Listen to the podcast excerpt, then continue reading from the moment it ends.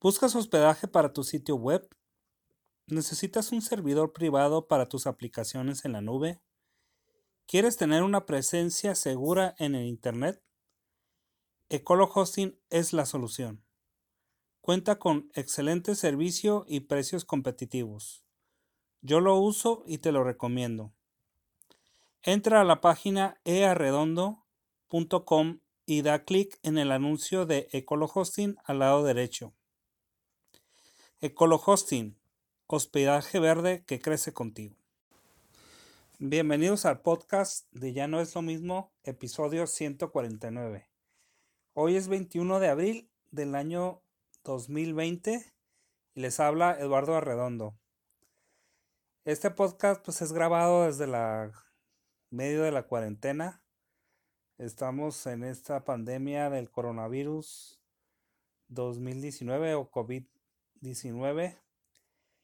Y pues es un momento histórico, eh, por lo menos para mi generación y hasta la de mis papás, porque nunca nos había tocado estar eh, tanto tiempo guardados. Eh, quédate en casa, etcétera. Y también histórico porque hoy inicia la fase 3 aquí en México y aquí en Baja California eh, le ha dado fuerte, eh, ha azotado el, coronavirus. Eh, el tema que domina todo. Eh, hay algunas cosas que están pasando en el mundo, pero esto es lo que, por lo menos para mal, nos une. Y pues yo tengo confianza que pasando esto vamos a mejorar en muchos aspectos la sociedad. Bueno, ese es mi... Eso espero que pase y no, no empeoren las cosas. Y pues platicarles, eh, llevamos, eh, vamos por la cuarta semana en, en, cuarentena. Eh, empezó desde que suspendieron las, las clases, creo que el 21 o el 20 de marzo. Y hoy es 21, entonces ya llevamos el mes eh, desde entonces, pues mi familia y, un servidor hemos estado aquí en casa. Eh, yo solamente salgo eh, por a comprar mandado, a lo mejor la farmacia o al banco. Pero fuera de eso, pues afortunadamente, pues mi, mi trabajo me permite hacerlo mis hijos, el mayor, pues eh, lleva, nunca, nunca dejó de ir a clases, por así decirlo, porque pues sigue en, sigue sus clases en línea. Eh, y el día de ayer empezó mi hijo menor con sus clases también en, en línea. Y bueno, pues es algo que estamos adaptándonos. Mi, mi esposa, pues es educadora, también dejó de trabajar en, eh, cuando suspendían las clases. Entonces, es, es difícil este estilo de vida, este, da muchas ganas de, pues, andar en libertad, de ir a, a, visitar lugares. Eh, aquí estamos en la frontera, podemos ir a San Diego. La frontera está cerrada, por lo menos para para eh, un mexicano, creo que los eh, ciudadanos americanos, pues sí tienen libertad. Y pues, por un lado, viendo lo bueno, pues es que no hay tráfico. Eh, y bueno, a lo mejor van a haber este efectos positivos para el medio ambiente por menos contaminación. Pero, este, fíjense que cuando empezamos, cuando empezó esto del eh, coronavirus, especialmente aquí en, mi país, a, mi familia, bueno, a casi todo nos dio una, una influenza muy fuerte. De hecho, yo estaba casi seguro que era el coronavirus. Eh, nos dio mucha tos, tos seca, eh, mi esposa y a mi hijo, el del medio, les dio muy fuerte. estuvieron en cama, no se podían ni mover, les dolía todo, la cabeza, etcétera. Este, fuimos al ISTE, fuimos al doctor. Eh, para empezar el ISTE en ese entonces, eh, como que todavía no les llegaba, no sé, la información o, o la conciencia, este, pues no, no nos mandaron a hacer ninguna prueba ni nada. Eh, en caso que fui con el doctor, pues tampoco mm, lo vio como una, una influenza. Y a lo mejor sí lo fue. Eh, espero que haya sido. Pero por otro lado, también pienso, pues si hubiera sido coronavirus, pues también porque tuviéramos los, los anticuerpos o, o estuviéramos preparados. Pero pues son de esas cosas que yo no sé si este coronavirus SARS-2 eh, con que una vez te dé ya no te vuelva a dar. Lo que he visto de repente algunas notas donde personas les ha vuelto a dar mm, casi seguido, ¿no? De una semana para otra. Eh, pero todavía no estoy muy seguro de, de, que se, la inmunidad, a lo mejor era la, misma, ¿no? que, que, a lo mejor pensó que ya estaba, ya se había curado y no, no, no, no sabemos. hay mucha todavía confusión de esto. Eh, lo que sí, pues la economía está, híjola, es un desastre. Eh, el dólar se fue por los pues no, no tanto como cuando estaba chiquito, ¿no? Que a veces se duplicaba en un día. Eh, pero pues sí ha subido. A lo mejor esos días ya pasaron, ¿no? Eh, eh, el desempleo, híjole, pues bastante para siempre. sobre todo este, micros o pequeñas empresas vieron que pues no, no pueden sobrevivir semanas y pues prefieren cerrar. Eh, las cifras que por ahí vi eran de casi 400 mil. Yo creo que ya andamos eh, por el millón en este país. En Estados Unidos, pues sí he visto que es. La ventaja de Estados Unidos es que tienen eh, pensión por desempleo. Entonces muchas familias pues más o menos la están llevando, y pero aquí en México no tenemos ese apoyo. Entonces sí se va a agravar mucho la situación. De por sí, este, la presión social de tener desempleo, pues es, muy grande, pues personas van a tratar de, de ver cómo, cómo le hacen para comer. Normalmente cuando pasaba en este país, eh, pues se iban al otro lado. Pero ahorita, como estaba la frontera, eh, o perdón, como estaba la situación, pues si cruzan, a lo mejor cruzan, pero no va a haber trabajo para ellos. No hay trabajo para nadie. Bueno, a lo mejor sí en el campo, ¿verdad?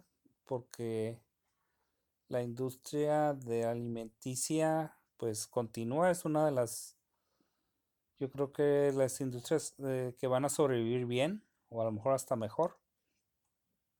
Eh, porque nadie está dejando, eh, eso no, no, no, no para, ¿no? Hay otras industrias que las, la, el gobierno las, las cerró, todo lo que no sea esencial.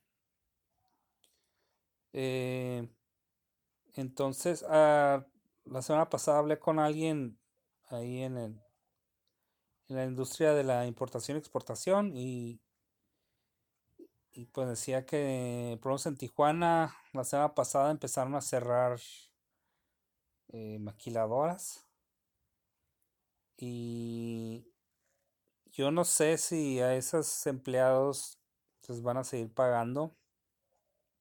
Realmente lo dudo.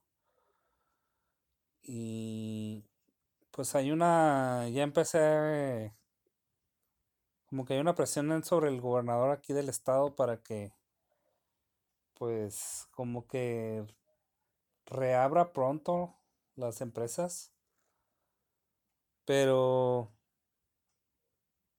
pues yo creo que es una de las razones por la que ha estado creciendo aquí el, el, contagio, por, porque muchas empresas siguieron trabajando y aunque tuvieran todos los cuidados del mundo, eh, pues el virus ahí anda y, y, son empresas de cientos y miles de personas. Entonces es, un, es una receta para desastre. Y bueno, así las cosas. Entramos a fase 3, pues medidas más estrictas. Eh, yo veo las calles vacías, por ahí la, de repente la policía ya veo que le está llamando la atención a la gente. Casi todos, yo creo que de, de 10 personas que veo, 8 traen cubrebocas. Y pues una situación, yo, recuerdo hace como 6 años con la última pandemia, eh, sí se llegaron a suspender la clase, pero por, como por una semana. Eh, luego, se, contuvo la situación.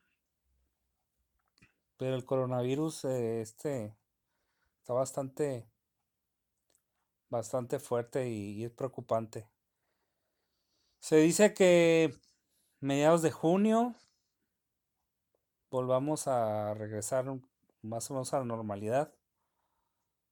Eh, espero que no pase algo muy grave para ese entonces. Y pues estaremos ahí, este. Pues al pie del cañón, siguiendo adelante, eh, siguiendo sobreviviendo esto. Y bueno, espero que cuando regresemos, pues nos rebotemos fuerte la economía, el estado de ánimo. Eh, en lo personal, eh, aunque me gusta estar en casa, ya de repente sí me enfado. Particularmente ahora, hace rato sentí así como que no tengo ganas de hacer nada. Eh, daba muchas ganas de comer. Estoy engordando. Eh, que trato de hacer ejercicio, pero todos modos. Ahí está, aunque bueno. Ay, sobre todo el sueño. Sí, he escuchado varias personas así como que les empieza a dar insomnio. Eh, aquí toda la familia tiene el. Eh, ahorita los ciclos todos volteados. se duermen tardísimo.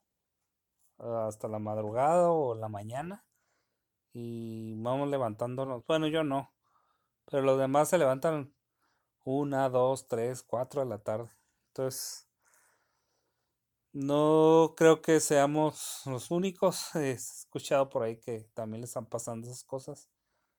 Y pues es de lo mismo el efecto de, de estar en aislamiento. Eh, afortunadamente nos tocó en un tiempo donde la tecnología aliviana o alivia un poquito esto. Eh, este fin de semana con mi familia nos conectamos por este programita, el Zoom. Eh, y fuimos, no sé, unas 12, 13 personas. Eh, estuvo muy, este, muy ameno, muy, pues me dio, me dio alegría ver, verlos. Eh, a mis papás de repente ahí me, me doy la vuelta a la casa, a su casa, pero pues a, través de la barda, eh, sin tocar, sin saludar, así saludando nomás de lejos. Y es lo más pues que, que he llegado de interacciones, salvo con los, pues, con los de las tiendas. Pues ahí les pinto el panorama de cómo están las cosas ahorita. Eh, ahí luego, luego me gustaría hacer un podcast más adelante, pues para ver cómo pasamos esto y qué lecciones o, o cómo como sociedad, como humanidad, este, nos va a servir, servir esto para, pues una próxima pandemia, esto es inevitable, esto pasa. Eh, y pues debemos estar más preparados. Eh, yo creo que así como en cuestiones de, terremotos, por lo menos en mi país, este, se han tomado algunas acciones que, que han hecho que los terremotos sean menos, menos devastadores. Eh, y pues creo que con buenos resultados. Entonces yo creo que algo así tiene que pasar con esto. Y la próxima pandemia será otra historia. Bueno, eh, nomás cambiando otro tema. Yo creo que nomás este. Ahí traigo en mente. Eh, empecé a invertir en criptomonedas. No sé si conoces esto. Eh, rápidamente, pues eh, te cuento que pues son estas monedas electrónicas. Eh, la más famosa es el Bitcoin. Y pues tiene sus características de, de ser anónima, de, de tener una, una bitácora de transacciones que es accesible a todos, que es el blockchain, así se llama la tecnología. Y de alguna forma, eh, a partir del 2010 más o menos, tuvo un auge. Bueno, creo que el auge fue por ahí como en el 2016, si, si no me equivoco. Donde el Bitcoin llegó a los 20 mil dólares Ahorita anda como en 7000. Eh, lo que empezó como una moneda, como una forma de hacer pagos eh, universalmente y fuera del sistema financiero y de los y, de las monedas emitidas por los bancos centrales de los países.